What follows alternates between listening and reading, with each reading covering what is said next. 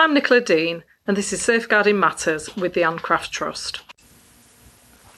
Hello, I'm Laura Thorpe, and I am a Safeguarding Adults in Sport and Activity Manager here at the Ann Craft Trust.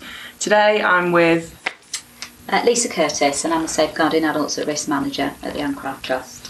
Thank you, and we're going to be talking about the MCA today. So, first thing maybe, in a nutshell, what do we think that the MCA does? Well, I'm going to kick off there, Laura, by calling it the Mental Capacity Act, because I think that sometimes we use a lot of abbreviations and not everybody might know what they are.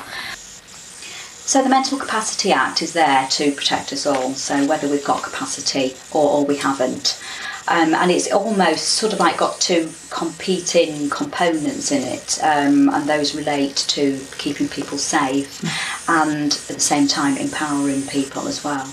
So if we think about the title, the Mental Capacity Act, it's actually just about decision making, and I think we're in danger of making it far too complicated sometimes. But if we think about the Mental Capacity Act in terms of whether a person can make a decision and understand the decision that they've made and the consequences of it.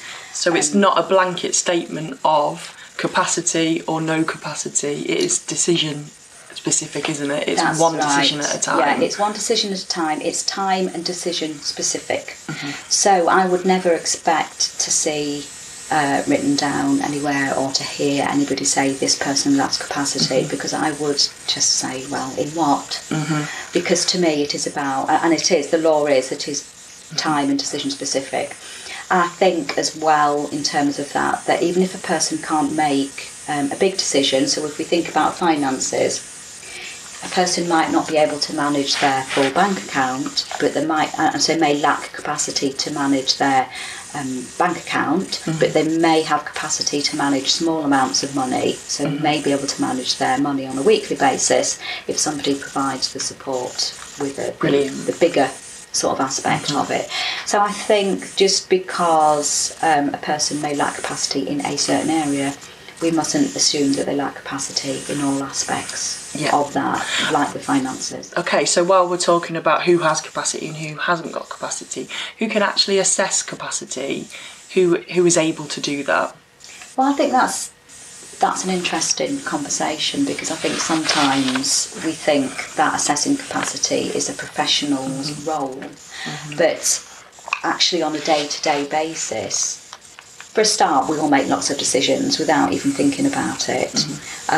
We make hundreds of decisions a day, and actually in many of the roles that we are in, when we are supporting somebody, whether they are in a care home, or whether we're working with somebody in a leisure centre or at the doctor's, it could be anywhere really. Often we will make decisions without even thinking twice about it, because it's part of our normal day-to-day.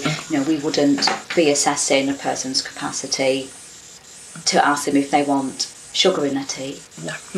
You know, we wouldn't expect to have a full assessment on all of that, but we would expect that, depending where we are, that bits of information that we know about people become really important, and the level of detail in which we keep them will depend on the role that we're in.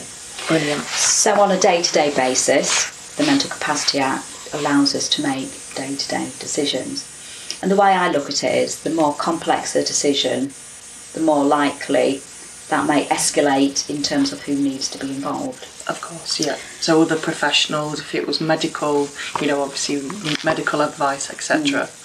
Yes, yes. So in some situations, a decision may be taken out of our hands. So if it was due to an accident and the person needed urgent treatment, then the medic would make that decision at that time that was needed, unless there was something more complicated. As an example, a person who is a Jehovah's Witness may not want a blood transfusion. So just as an example, that might be more complex. But usually on a day-to-day decision in an emergency, the decision would be made. And other people would be involved. And where there are time to involve other people, in big decisions, then that would be done. We don't always have to rush to make a decision. Yeah. So they may actually regain their own capacity and be able to make that choice themselves. I think, yes, we need to consider that. Mm-hmm. I think as well that we need to rethink this sometimes, and we need to remember that we always assume a person has got capacity. So our starting block would always be, mm-hmm, let's talk to this person about this decision that needs to be made. Okay, brilliant. As we're talking about that, shall we talk about the 5 core principles? As that was the first one there. So the 5 core principles are the core of the MCA, really, aren't they?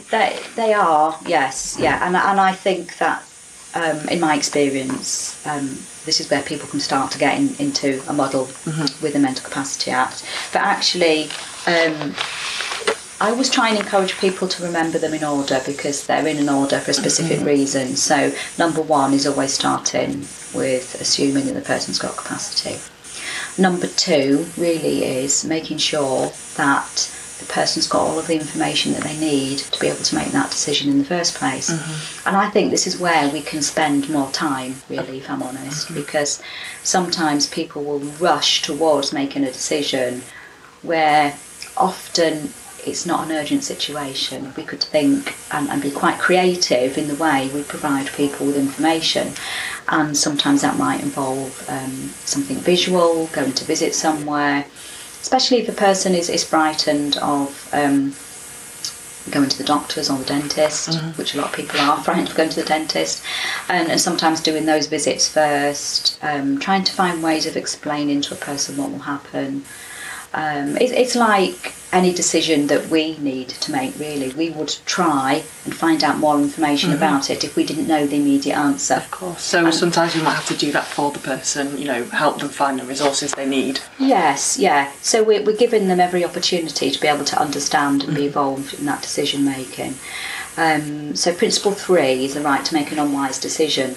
This is where we start to get into areas which can get quite tricky, I think, really, mm-hmm, because we need to be able to demonstrate that it is an unwise decision that the person is making, and that's based on the fact that they understand the information that's been given to them. Mm-hmm. They can retain that information, they can use that information to inform their decision, and they can tell you about it. Mm-hmm. So that's how you would know if a person had capacity, basically, so that they can use, retain, mm-hmm,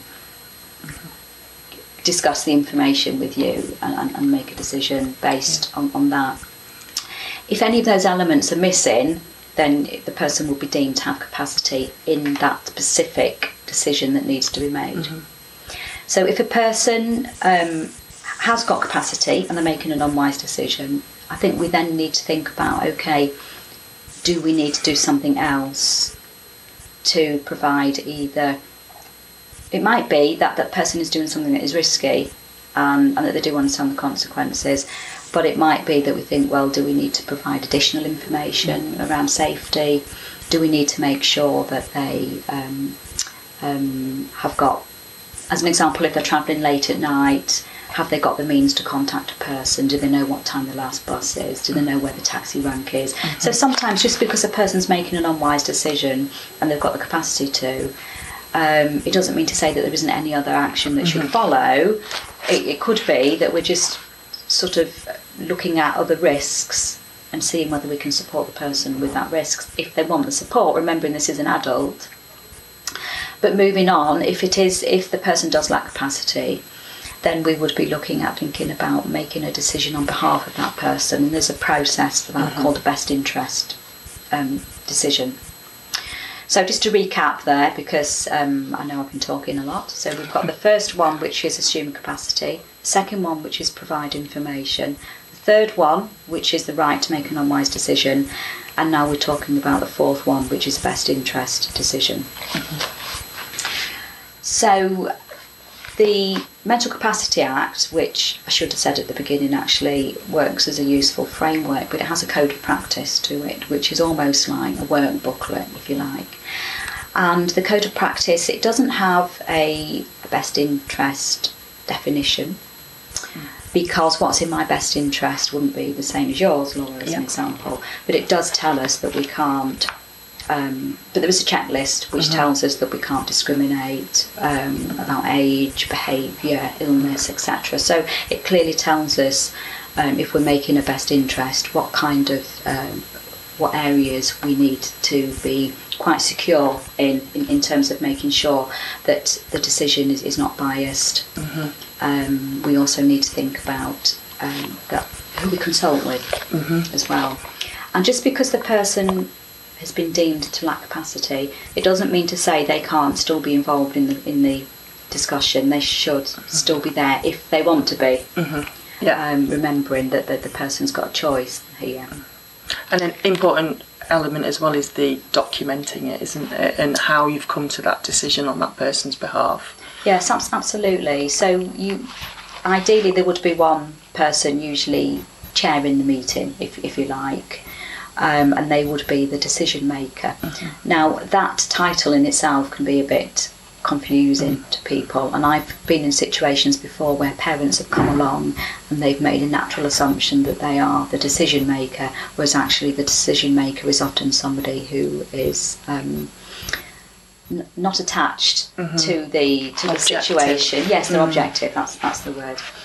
And part of the process of best interest is to really demonstrate that you have considered everybody's viewpoint, every person's viewpoint in terms of what they believe would be in the best interests of that individual. The person usually involved, the people usually involved would know the person well, and we have to keep in our mind that the decision that we're going to arrive at is going to represent a decision that person would have made themselves if they could have made it. So it is better if, in many circumstances, if they know the individual. Obviously, when we're talking about medical situations, sometimes we have to listen to the medics and things as well, but there might still be a viewpoint of other people. So within the process of the best interest meeting, we would be looking at all the pros and cons of the decision. So if we're looking at, as an example, moving house, there might be people around the table looking at why they think it would be a good idea for the person to move to a different location or a different from a house to a bungalow, as an example, whereas other people may think that it's not a good idea because they've got to get used to a new community and might lose some connection with their friends, etc. And at the end of the meeting, the decision maker needs to weigh up all of the pros and cons and arrive at a decision. And this is where the documentation is really important, because we need to be able to demonstrate that we have taken all of the discussion on board, and the best interest approach has been reasonable and it's been fair, and we're arriving at a decision that on the whole people feel would be in the best interest of that person. So then the last core principle would link quite well into what you've just said there. So yeah, it would, yes. So we need to make sure that when we arrive at the decision that we're about to make, I always actually say to people, let's just stop and think for a moment and make sure that we are making a decision which is the least restrictive of the person's human rights, and it needs to be proportionate to the decision and any risks that are associated with that. So one of the things I always say to people is that just because we're in this process, this best interest process, it doesn't mean to say we can make any decision we like. It's not giving us the green light to walk all over a person's human rights. We've still got to make the best decision with that person's needs in mind, and it needs to be proportionate. Yeah, I definitely agree. I think sometimes people find that principle quite difficult to understand, but I think really it's about thinking about, really, do we need to go this far, and or can we take some of these steps away? How can we keep the person involved? How can we listen to what they want? So 5 core principles.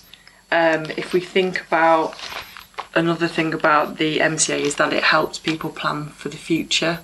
and it's given people that the empowerment of for maybe a time when they might lack capacity. So one thing that was brought in was a lasting power of attorney, wasn't it? So do you mind explaining what that is? Well, yes, I mean, I always think this when I talk about the lasting power of attorney is that you and I today, Laura, we could go out and we could go and make a lasting power of attorney for a time when we lack capacity. And every time I say it, I keep thinking I need to think about this and do it too. and plan for a time when I may lack capacity. Some people may have heard of lasting power of attorneys. There may in fact be one. Before the lasting power of attorneys, they were called enduring power of attorneys, so people may still have an enduring power of attorney. But the lasting power of attorneys was something that were put in as a more strengthened process, actually, with the Mental Capacity Act, because enduring power of attorneys didn't have a robust enough sort of framework around it. Whereas now the lasting power of attorneys, there was a register for a lasting power of attorney, and that's monitored by the Office of Public Guardianship. So it's there as a process so that we can plan now. Yeah, I think one of the probably most common times in society at the moment is if, unfortunately, loved ones diagnosed with dementia or Alzheimer's of some kind, when we know that actually in the future their decision-making ability will be taken away. So a common might be that somebody is their lasting power of attorney for their grandmother or their mother around. There's two separate sections, isn't there? So finances and welfare. Yes, that's right. Yes, and decisions can be made for that person when they're unable to make it themselves. Another part of it is about making advanced decisions to refuse treatment as well, isn't it? Yes. So legally you can decide that I do not want to be resuscitated, for example, or just it's the right to refuse any treatment that you might need. Yes, it's the right to refuse, but not... you can't make a decision that's going to bring about your death as such. But yes, you could say, under these circumstances, I do not want to be resuscitated, or under these circumstances, I do not want to receive antibiotics, and that sort of thing. So the last thing I thought I would say is, who needs to work within the MCA then? Who needs to be aware of these different things that we've been discussing? I think... The thing with the Mental Capacity Act is that it's really far-reaching. It touches loads and loads of people.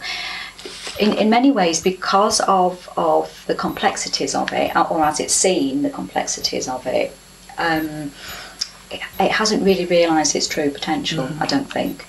So if you think about who needs to understand capacity, you and I, it's people in GP surgery, the person who turns up with the ambulance, person in the care home, the person in a shop may think that a person isn't quite understanding their finances. They may think that somebody is slightly confused. I mean, it's far-reaching. It applies to everybody, really. So the thing about the Mental Capacity Act is that if we embrace it more, we would understand how it can work for us when we've got capacity, but also how it's there to protect our loved ones, really, to enable them to be able to be involved in the decision-making process, and actually for decisions not to be taken away from them if they can actually make them. Brilliant. Okay, I think we'll leave that there. Thank you very much. Thank you. Thank you for listening. If you want to know more about our work, check out our website, anncrafttrust.org, and follow us on Twitter and Facebook at Ann Craft Trust.